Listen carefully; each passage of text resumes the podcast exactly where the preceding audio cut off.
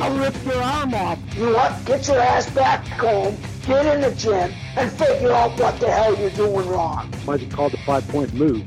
I'm frustrated with the way our Greco guys in the United States are treated because they are good athletes, they are good human beings that, that want to win.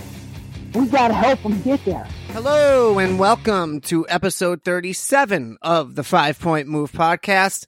I'm Tim Hands, founder and senior editor of fivepointmove.com and co-host Dennis Hall. He's off. Second episode in a row, but he'll be back for episode 38, which should be coming at you in short order. But who do we have? Who do we have? Who do we have? We have one guest this time around. That's it, just one, but it's a great one. That's Wildman Sam, Sammy Jones, who's coming off his third straight U.S. national final appearance. Well, I shouldn't say like as if it was recent, considering it was December. But nevertheless, let's talk to Sammy and see what's going on. There's some stuff we want to get to. All right, Sam, how have you been lately? And with this whole situation in Marquette, what has your life kind of looked like so far? I think it's been about what, just about a month since you've been locked down over there. So what's your routine like? Uh, my routine has been no routine. Uh, my life has gone from uh, work and wrestling every day to n- no longer wrestling and no longer working. So um, it's been an adjustment for sure, having a lot more free time. Um, I've really enjoyed it, um, spending a lot of time with my wife. We're doing our own little family workouts. We'll run together and do yoga and um, Instagram workouts and just really spending a lot of time together. It's been really relaxed and it's been really good. Are you watching any film? Are you doing anything at all, like let's say, lack of a better term, Greco-centric? I, I mean, as much as that can possibly be managed at home. Um, you know, I've watched film on and off, not consistently. Mostly, what I've used this time for, um, I feel like it's a great opportunity to um, invest in the relationships that are important to me. So uh, that's investing into my wife and my relationship with God, and that's that's been my focus. Really, it hasn't been a whole lot of um, technique or that game planning. I, I certainly it's on my mind, and um, I love wrestling, so I miss it. But it's it hasn't really been my main focus over the over this break time, um, this isolation timeout we've had. I'm not trying to be funny when I say this, but it's like, okay, well, you're not going to, you're probably not going to drill, right? Like in your living room or something like that. Okay, that's first off. Second sure, of all, sure. if you're not, how do I say this? Because I, I, I would imagine that the Olympic trials maybe not taking place in April. I'm going to imagine that, at least at the time, that wasn't welcome news, perhaps. Sure, sure. What I'm wondering though, is this little, I mean, not little, we don't know how long this break is going to last, but is it good? Like, what is the positive from a competitive standpoint to have this space here? If there is one. Well, there's always a positive to it for sure. And I think with the benefit for competition, it makes you hungry, makes you miss miss the the training every day, the the competition. I think it's for me it's made me very grateful for the opportunities that I did have and the facility that we have and the relationships with my teammates. Um, those are things that I think I hold um, more precious to me now because I don't have them. And I think that's probably how everybody is feeling, whether they wrestle or not. Um, things that they took for granted or, or just was kind of a routine thing that we loved that's been removed now. So the good in it I see is that um, this is just more time to prepare myself to mentally hone in on the skills that that I need to to be a good competitor. So like we've done mental training with winning mindset. Um, I, I have been looking over those worksheets to, you know, that, that's something that I can definitely use this time to flex that muscle more than I can if I, you know, I can't get into the wrestling room. I can, I can make sure that my head's right when that when competition comes around, I'm ready to go. I mean, it's not just weird, it's unprecedented. The situation we're all in, but certainly an Olympic sport. and Mm. especially wrestling because of the way wrestling is orchestrated, the way the calendar sets up, we measure seasons. The Worlds happens in September 15th. On September 15th, then okay, if there's a tournament the next weekend, September 22nd, wherever it is, technically that's the new season, right? And then you, that's how we do Right. this. And so, and it's goes in a circle just like that. And here we had a season that began in essentially October. For most U.S. guys, it began in November at Bill Farrell, which you were there. And mm-hmm. it ended abruptly. I mean, I think your last tournament was what, December, the national tournament. And Yeah. it's like you, so you didn't really get a season. And so the question I want to ask is, do you look at the 2019-20 campaign, which you really didn't even wrestle into 20 even, but do you look at what just happened? No trials, everything's over, postponed, whatever you want to say, as its own separate season, or, or, and this is a really convoluted question, I get that, or do you look at it like, let's say the trials, the 21 trials are, you know, whatever, April third, fourth next next year. Do you look at what happens when competition resumes as a continuation of the 2019-20 season as opposed to a whole new season?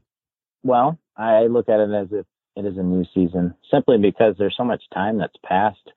I'm not going to be the same wrestler that I would have been on April 4th had we have competed.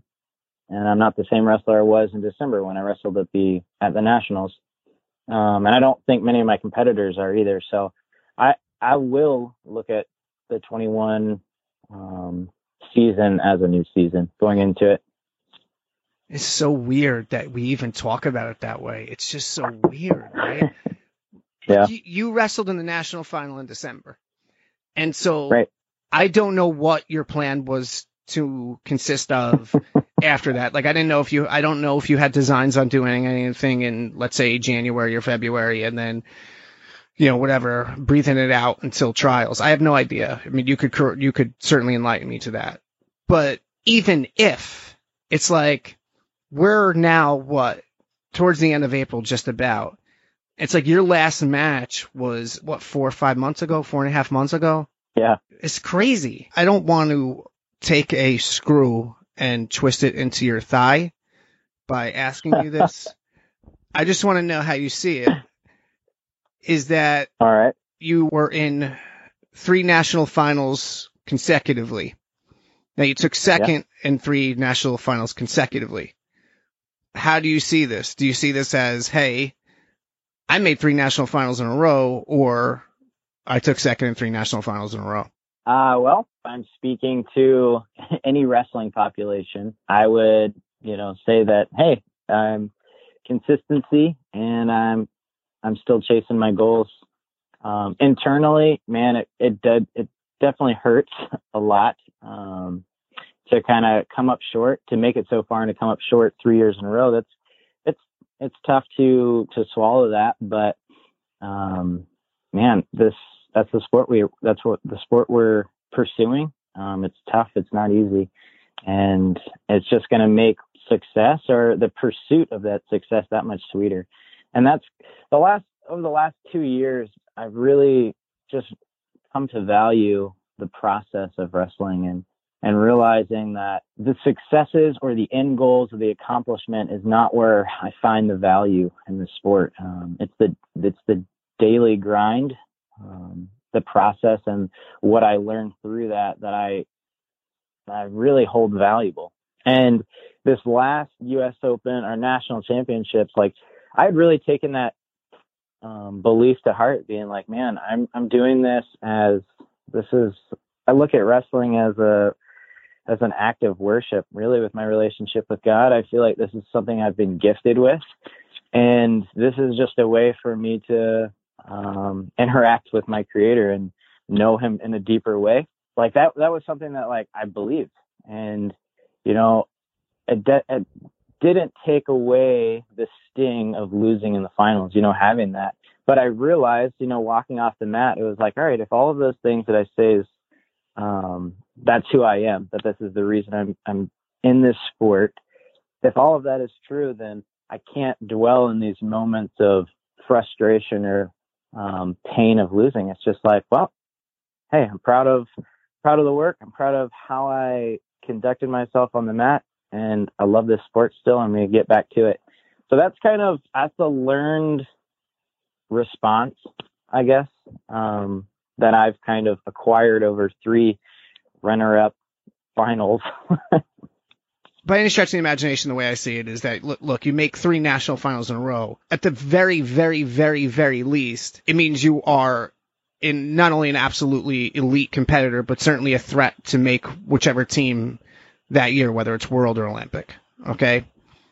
What I want to know, if I, you don't mind me pressing you a little bit on this, is because you said the last few years, you're, you've been a person of faith, you know, throughout your life how did you see competition from a faith-based perspective previously?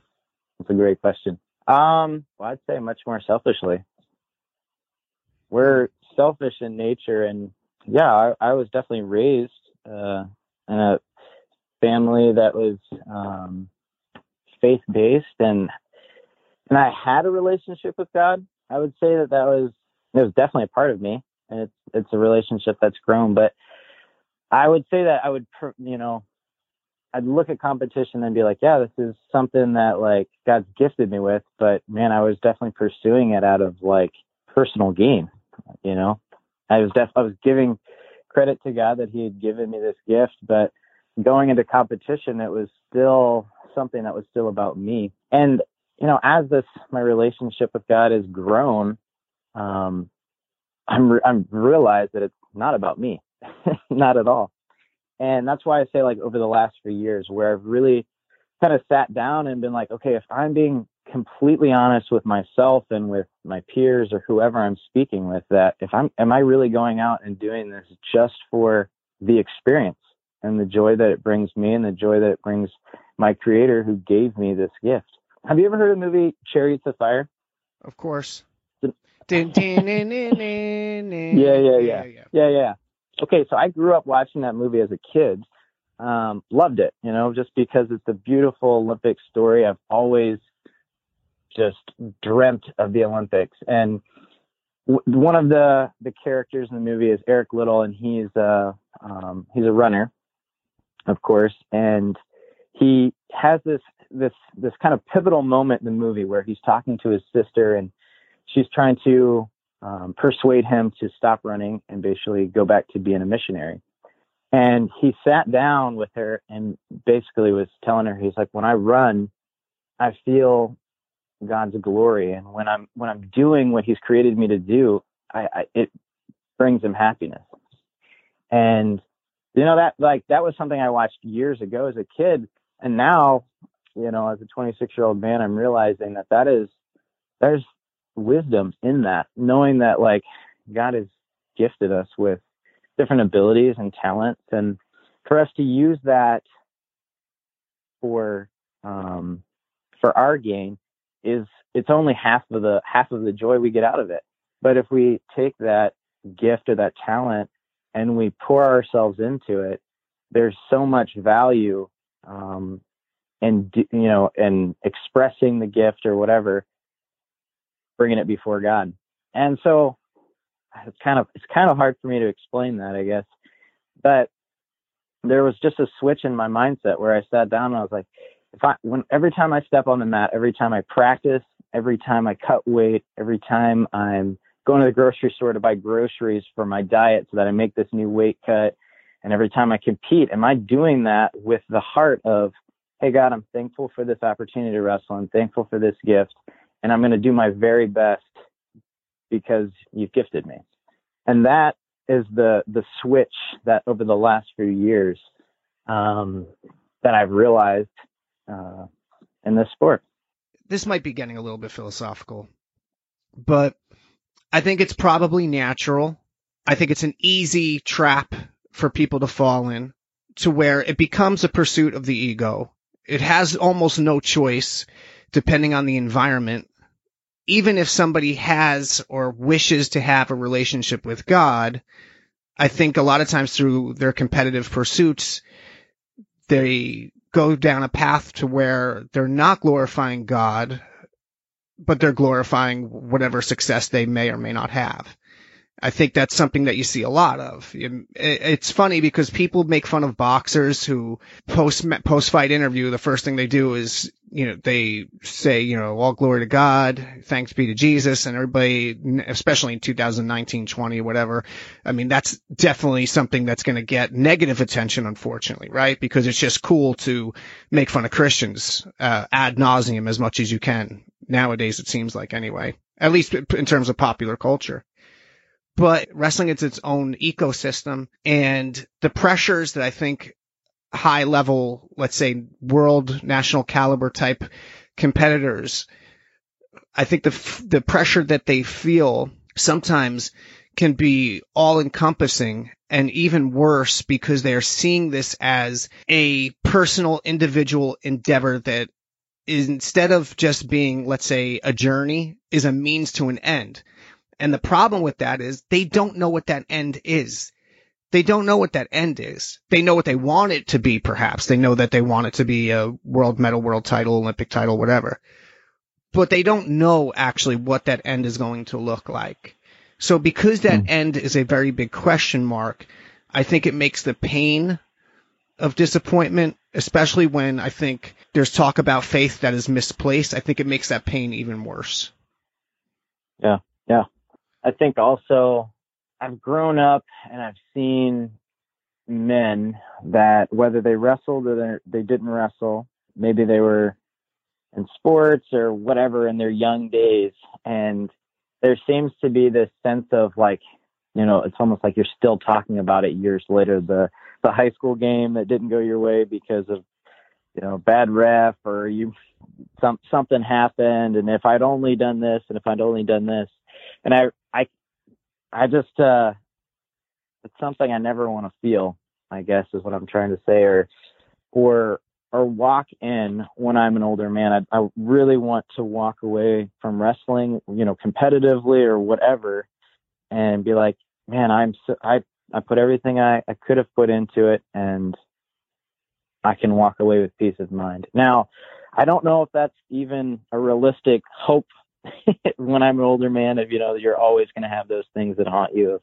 if I would have cut down another weight, or if I would have gone up, not cut so much weight, who's to know? But all I know is that right now is the moment that I have, and I'm going to put everything I I can into it, give my best effort, so that I'm happy with the result, regardless. Well, I think about the word loneliness. So, hmm when you make this all about you and it doesn't happen for you, and, and, this doesn't necessarily apply just to wrestling, of course, it could apply to anything, whatever someone's yeah. occupation is, whatever their goals are. But when you make it all about you and there is at least perceived failure, you get loneliness. That is the result. I wrestled competitively in matches with people there and referees and everything. I've done that. And I've had losses. I particularly one I'm thinking about right now is uh, from high school, but that's not the the point. And I I didn't have a faith first outlook on that. No, I lost. Mm. You know, I wasn't enjoying the process. The process led to me losing. so I mean that's a lonely yeah. feeling. And I think when the stakes get raised and you graduate levels, you jump levels competitively. I think that failure is a lonely place when you don't have this. I think, I don't know how to put it, like maybe locked down the right way mentally and spiritually. Yeah, it's hard. Winning's not much easier though. They're both lonely places, man. But it, it really just comes down to where we put well, in my perspective, where we put our value and what we see as value. Um, and I know that wrestling has been tremendously valuable to me because there's so many lessons that I've learned on the mat, in the practice room, um, with the relationships I've made that I will carry far beyond my wrestling career. So, well, there's a few wrestlers we all know who you know they're very passionate about their faith. There's a few in my head that I'm sh- who I'm sure if I mention them out loud, you'll definitely be able to either agree or disagree. I guess. Do you have? I don't want to say closer than usual, but do you get with any wrestlers and discuss topics of faith with? yeah, uh, a handful. I, I would tell you, um, Pat Smith and I have had some very good conversations through the years. Um, he's he's definitely became, one of the people I was referring to. Yeah. Pat and I became friends um, in 2014. We made the University World Team. I didn't know Pat before then, and um, we became fast friends on that trip. And you know, through the years, we see each other at tournaments and occasional trips. And there seems that every time we get together, every time our our paths cross, we seem to have at least one or two conversations about, "Hey, man, how's life going? How's how's your walk going? And what what's been hard? What's been good?" Um, I, that Pat comes to mind instantly. Yeah, he sure does, unapologetically, and I love him for it. Let's kind of switch gears a little bit here, if you don't mind, and I want to bring up something that you and I had touched base upon a couple months ago when we still all thought there would be a trials tournament. And that is the uniform rules for the Olympic trials as as put out by Yeah. the USOPC and USA Wrestling and whatever, and we'll kind of break this down a little bit. But for the audience's sake, I will give a short preamble, and that is wrestlers at the Olympic trials have rules. They have rules every year, every quad. I mean, that's not new. And, but this time around, and this affected or potentially will affect Sam, this time around, they really kind of honed in on some stuff here. There is the no religious or political statements, slogans, mottos, personal logos, etc., uh, to be displayed on singlets. Allowed only are singlet and uniform manufacturer. So if you have a, let's say, I don't know, Cliff Keen singlet, that's okay to have the Cliff Keen logo on it somewhere. Uh, club name logo. So, uh, you know, okay, so Sam, uh, you're NYAC. Yeah. So you can have NYAC. And then there is also, uh, a technology mark, which I don't even know what that means. A technology mark. Maybe you do, Sam. And No. I don't know what it is, and I, I'm somebody who enjoys technology. I have no idea what what and that can even possibly mean. I, I technology mark just that seems pretty ambiguous. And then singlets can feature up to two logos. Most singlets don't even have one practically. So, so here's what got, went on with this whole little deal. And to be upfront about it, it's really not clarified even yet. So however this was presented to the athletes, the athletes receive emails and everything else to this effect. They see what the uniform guidelines are, whatever. And for the overwhelming vast majority of the wrestlers who were going to compete in the Olympic trials or who will next year, this is a non-point, nothing news to them. For Sam, this is not thrown away so easily, not dismissed so easily. I reached out just for my own curiosities if this was going to become something of a I think it may be a more desirable topic. I probably would have went public with it in some regard, but I reached out to the United States Olympic Paralympic Committee for clarification on all this. Just like, what does this mean? What constitutes a religious or political statement? Is that a word, a phrase, a symbol? And why would these be banned? Particularly if represented in an understated manner, which is exactly how I put it in the email, and I know that because I'm looking right at it. A gentleman from the USOPC got back to me, and he said, These uniform clarifications are best to be answered by USA Wrestling. And it's like, really? USA Wrestling? Okay, so we're going to just kick the can to the other side now, is what we're going to do. At least that's how I took that. Like, we made it up, but you talk to them. That's how I took it. I'm not saying that's how it went down. That's exactly how I read his email. And I was like, okay, well, I go ahead to USO, USA Wrestling. And it's like, I, I, I mean, I can do that. It's just, I don't know. I think they'll probably pass the buck back to the USOPC, in my opinion. So, how does this affect Sam? Well, Sammy singlets. Wild Man Sam's singlet. Wildman Sam singlet says Wildman Sam on it. Let's get past that for a second. And then what else, Sammy? Uh, I have a Bible verse on my left leg. Um, that that would probably have to go. um, and then I've got an eagle, I think, on the back that might have to go. Like maybe maybe one of the two logos, I might be able to keep the eagle. Now, look, I know that you don't want to start a thing here, and I'm going to do my best to not shoehorn you into one. But until this is clarified, if it ever is clarified, what do you think the motivation is behind these rules? I, I can tell you what I theorize, and I and I sent that to you in February. What my theories were, but what do you think? If you don't mind sharing. Initially, I I really didn't know what to think. I thought, well, maybe because it was going to be on TV, maybe there's some strict policies on what they can air. Um, I guess that's really the only thing I could really think of as far as a reason. I was thinking that it would be, I mean, for a guy, I mean, for me, whatever, it's not that big of a deal. I'll make a new singlet or have a new singlet, use my club singlet that I'm given by Steve. But for guys that have sponsors that sometimes put those sponsors on their singlet, that that kind of seems like it'd be tougher to kind of get around. Um, if that's a part of your your deal with your sponsor, maybe you just make T-shirts. But yeah, I don't, I don't really know what the motivation for that was, Tim. Okay, well, let's talk about it a little bit. Number one on that list was no religious or political statements, slogans, mottos, personal logos, etc. Okay, so yep. I'm not trying to carry a torch here or bang a drum as if I'm the the warrior here for personal rights and rights of expression or something like that.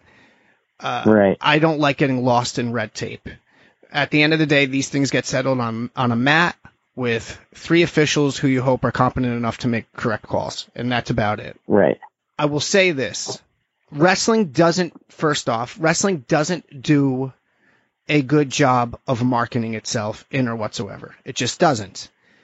It doesn't. And that's probably easy to say because if you love wrestling and you realize, well, wrestling isn't, you know, it's wrestling isn't an ESPN staple, is it? Unless we're talking about the national college tournament.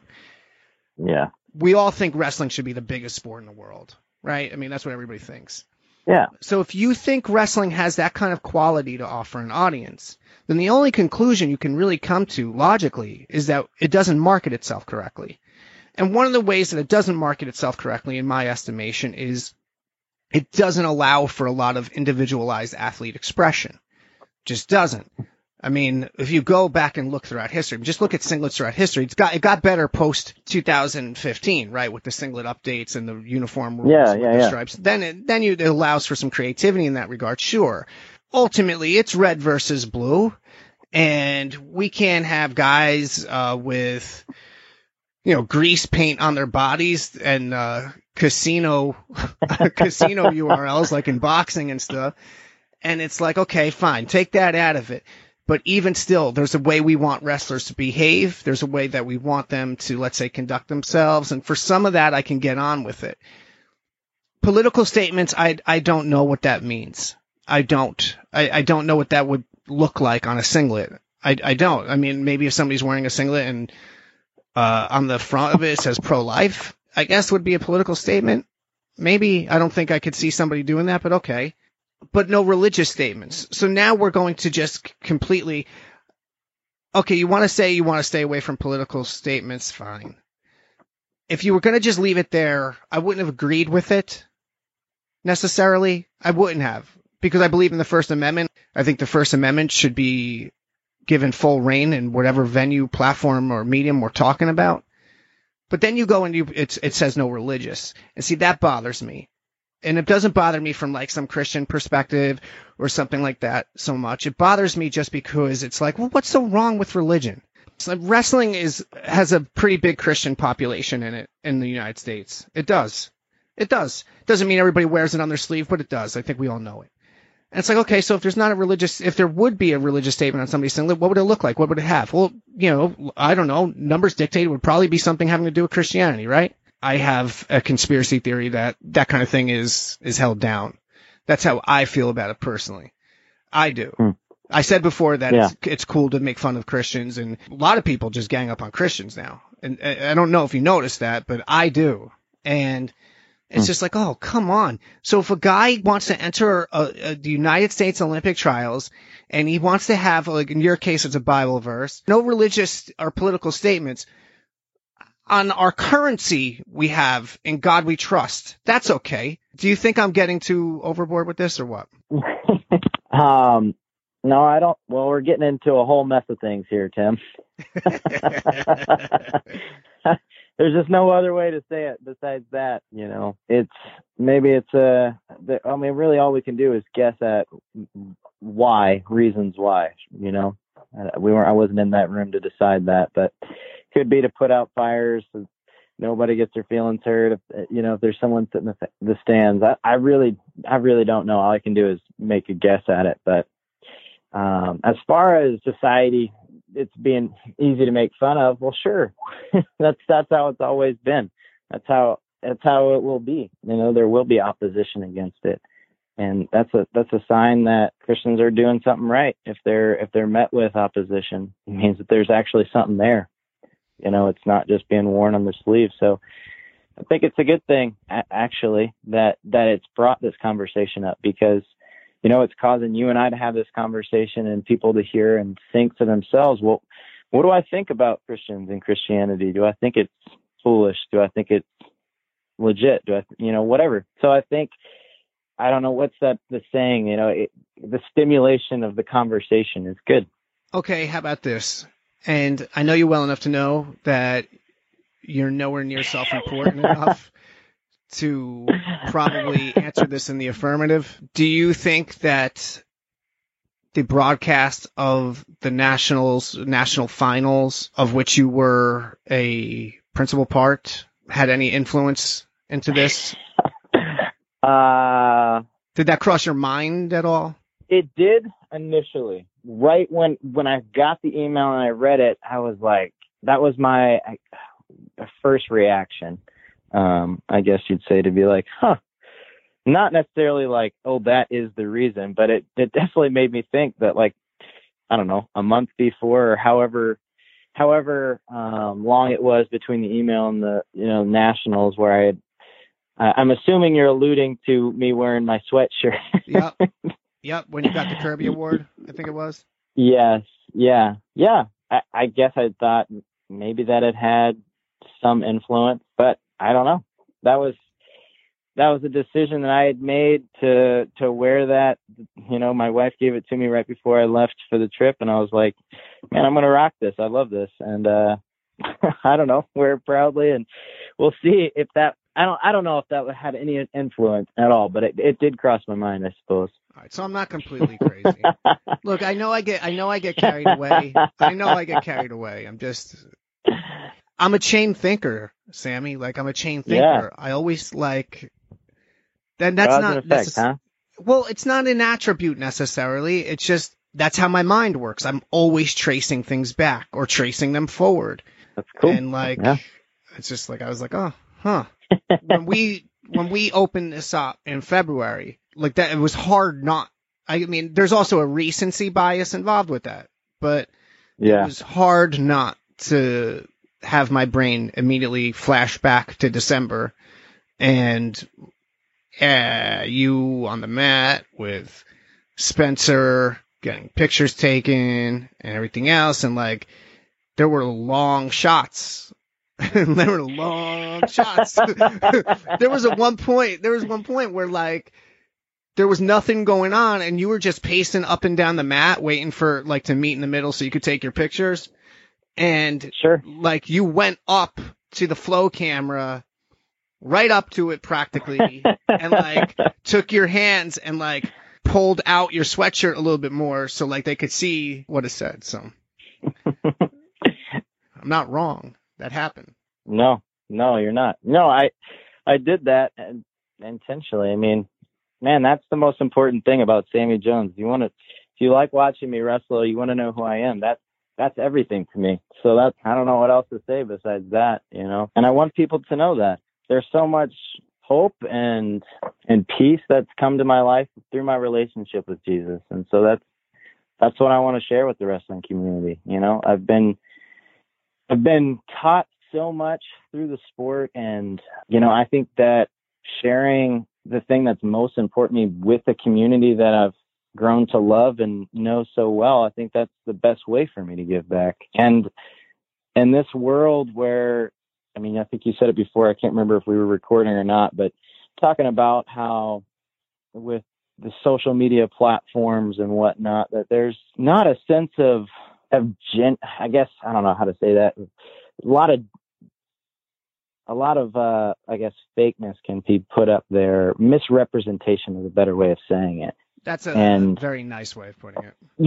yeah, misrepresentation of our lives and and who we are. And so I don't I don't know how well my social media platform portrays me, but that's that is who I am and uh, what I, I cling to is being the most important thing to me. Um, it's definitely more important to me than my success on the mat.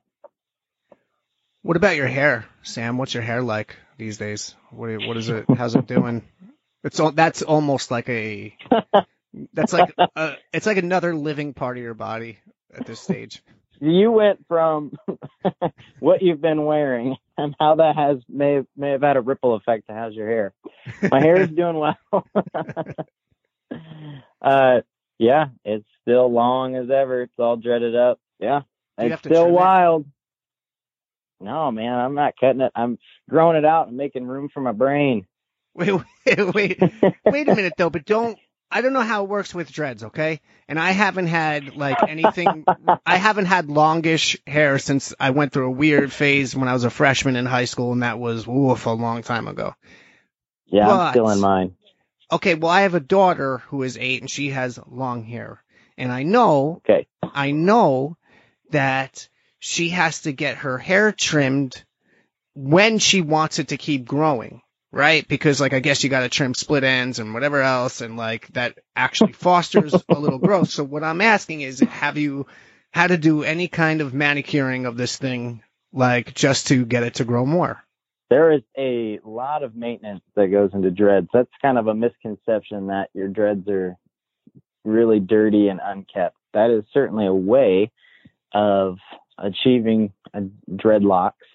But for me, I have to I have to put a good bit of work into them. It takes a lot of effort to to section them. You know, so you take your hair that is not dreaded and you put it into a section using rubber bands, and then by several different steps, you get your hair to knot, and then you have to um, palm roll, and then you do maintenance. I use actually really tiny crochet needles um, to maintenance my dreads.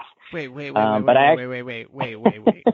What do you mean, main, like for maintenance? Like, what is that? I don't know what that means. Do you think my hair just looks like this without touching it? Well, I do. Like, I figured what happens is is that you grow it to a certain to a certain length to where you can have dreads, right?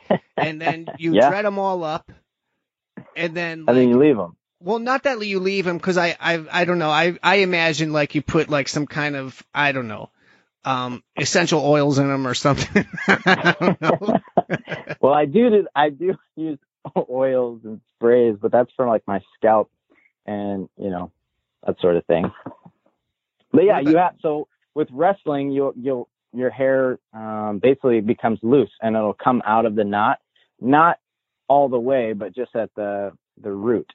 Um, and so you have to like there's a there's a million different techniques, and YouTube will tell you that there's only one way to do it, but there's a bunch of ways to do it. But I use a like a crochet needle basically to um, as a tool to like knot my hair at the root. Okay, well, what about sleep? Like, let's go over that. like, like, because like, you're you're also five three, Sam. Like you're five three, so you're not like six two to where even if you had dreads at six foot two or five eleven or something like that, where like the dreads are only you know four percent of your body mass. Like you're five three and you're competing uh, at sixty kilos. Okay, so like the your your dreads are like what seven percent of your body mass. so like having to like go to sleep at night, you toss turn. I don't know what position you fall asleep in, but like I'd have to think like that whole deal on top of your head like has to get in the way at least sometimes. I'd have to think it does. Well, okay, I'll answer the question, but first we have to address that I am not five three. You think you're five? Four. I'm five. No, I know that I'm five three and a quarter. All right, and that quarter makes a big difference. Okay, well, all right. listen, I do. I'm five four and like I'm five four and like three eighths. So that's how I I do it. All right. Yeah, it makes a big difference when you're under five nine. All right, every every bit of it does. That is what Um, we'll call the threshold. Uh, yeah, I I don't know. It doesn't bother me at all when I sleep. I just I don't know what to tell you. I lay down, throw it to the side. If I move over, I push it out of the way. But I I guess it's taken taken a little bit to get used to while wrestling. It was actually way harder when it was not dreaded. I love having my hair dreaded because it's a lot easier when I'm wrestling or doing anything else. It doesn't fall in my face as much. I can just kind of braid it or throw it in a in a bun and it stays there. You know what? It does stay there because once you started having like legit dreads and stuff, that was something. I mean, it was. I watched you wrestle. It's not like top of mind. Oh, let me see how Sammy's hair is behaving. Uh, but it's Well, I don't that- know if you if you watch the flow. That's the flow. That's about uh that's about all they talk about with Sammy. He's Well- okay wrestler, but his hair's nice. well, it is remarkable that it doesn't seem to be like some kind of like major distraction for you, considering the length it has grown to. Yeah. Well, I've always I've always liked longer hair since I was a child, so maybe that's part of it. It's just my nature. Let me ask you this, because I mean we're starting to hit the home stretch here.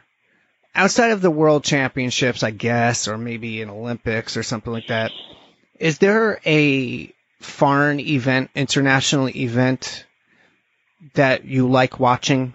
Like if if it streams or on YouTube or anything like that? Hmm. I mean, I really like watching the European Championships, the Asian Championships. Those it's those competitions are unreal. Um, I like watching those. I don't really I, have I a pick Asian specific one. championships over Europe any day, for sure. Yeah, Yeah. yeah. Well, especially at my weight class. Yes, Those, exactly. Um, Yes, so exactly. yeah, If you could combine the first three or four weight classes of the Asian championships with the last five or so of European championships, maybe, but like for the most part, you you'd get yourself like one nice tournament to watch. I mean, European style at the lighter weights is not the European, not the style I want to watch uh, all the time. You know, because it's yeah, the Asian Yeah. continent is a lot more exciting. I think. yeah. But I would agree with that. no tournament I miss I miss like a lost lover is uh the Golden Grand Prix. I miss Oh yeah, yeah, I miss it. I've been thinking about it a lot lately. I don't know if because I'm stressed or whatever. I, I don't know what it is. But I've been thinking about it. It's like huh, that was a tournament I used to look forward to kind of big time. And then uh, the last one was 16. That was it. Mhm. Like we haven't had another one since because Azerbaijan's economy tanked and uh they just uh yeah, they've had a hard time kind of climbing out of the Sutter there. So they haven't uh they kissed the Golden Grand Prix goodbye. I thought they were I thought there was a shot they were going to bring it back the next year in 17, but they didn't and but that was a Hmm. major tournament and that was like almost like a mini worlds, the Golden Grand Prix. Like yeah. In fact, Sammy, in fact, because you went over, if I remember, I believe you went overseas in 16 for the Clubs Cup, yeah? Yes. Okay. So Yeah, I was in ahead. Hungary, I think. it was. I think it was, in, it was, was Budapest. Budapest. Yeah. Yeah. Yeah. And I remember that whole trip because that whole trip, well, I shouldn't say trip, but that slate of overseas activity began with the last Golden Grand Prix, which was uh, Mhm. right after the NYC tournament. And then right after Yeah. that was the non Olympic weight worlds. And then right after that was the Clubs Cup. Yeah. And Yeah, they were held in the same the venue. I would say that this would be a good spot to let you go, but I have one more thing I want to bring up with you. and that is Rob Hermann. Rob Hermann. So Rob Hermann retired at the end of I don't know. You couldn't say season. So what would you say if it's early July, late June, early July? What would you call that? Like Uh, early season. I don't know August, how you we say come it. up. The guy, the guys come up August twentieth around there. Um, so in July. When was the Big Brother camp? When was that? I think that was June. June, July. So I don't know. Mid summer break. Okay. That's a good way to put it. So just Summer vacation. summer, yes, because it was Superior Camp. Right. It was Superior Yeah. Camp. So Superior Oh, yeah, Camp. not Big Brother, Superior Yeah, Superior that's what I Camp. meant. Sweden was there and everything else. So, Sure. um, but no, it's considering how big a role Rob played in your current career, you know, as a full-time elite level Greco-Roman athlete, he was your pipeline to Northern. He was somebody you knew before you started at Northern. And Yeah. what has that adjustment been like without him in the room? Um, well, I mean, I'm, I miss Rob just because, um, man, I was just good friends with him. He's like a dad to me. Um, he was my, my dad up here when I first moved here, took care of us and he would pick me up from practice in my house. I didn't have a car. He would drive and pick me up in the winter months every morning at 612. He'd honk his stupid car horn and I'd come out with a cup of coffee, you know? So I miss that, just, uh, the relationship of, um, him being around, uh, you know, outside of just being a coach.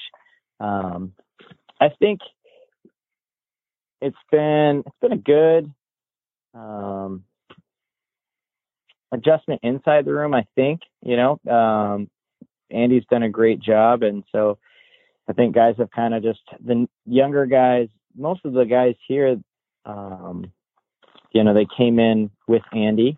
Um, or they were exposed to Andy when they got up here. And a lot of the older guys, you know, the ones that Rob brought in, they're we're kind of all gone. It's me, Austin, Colin, Dalton, and Kimba.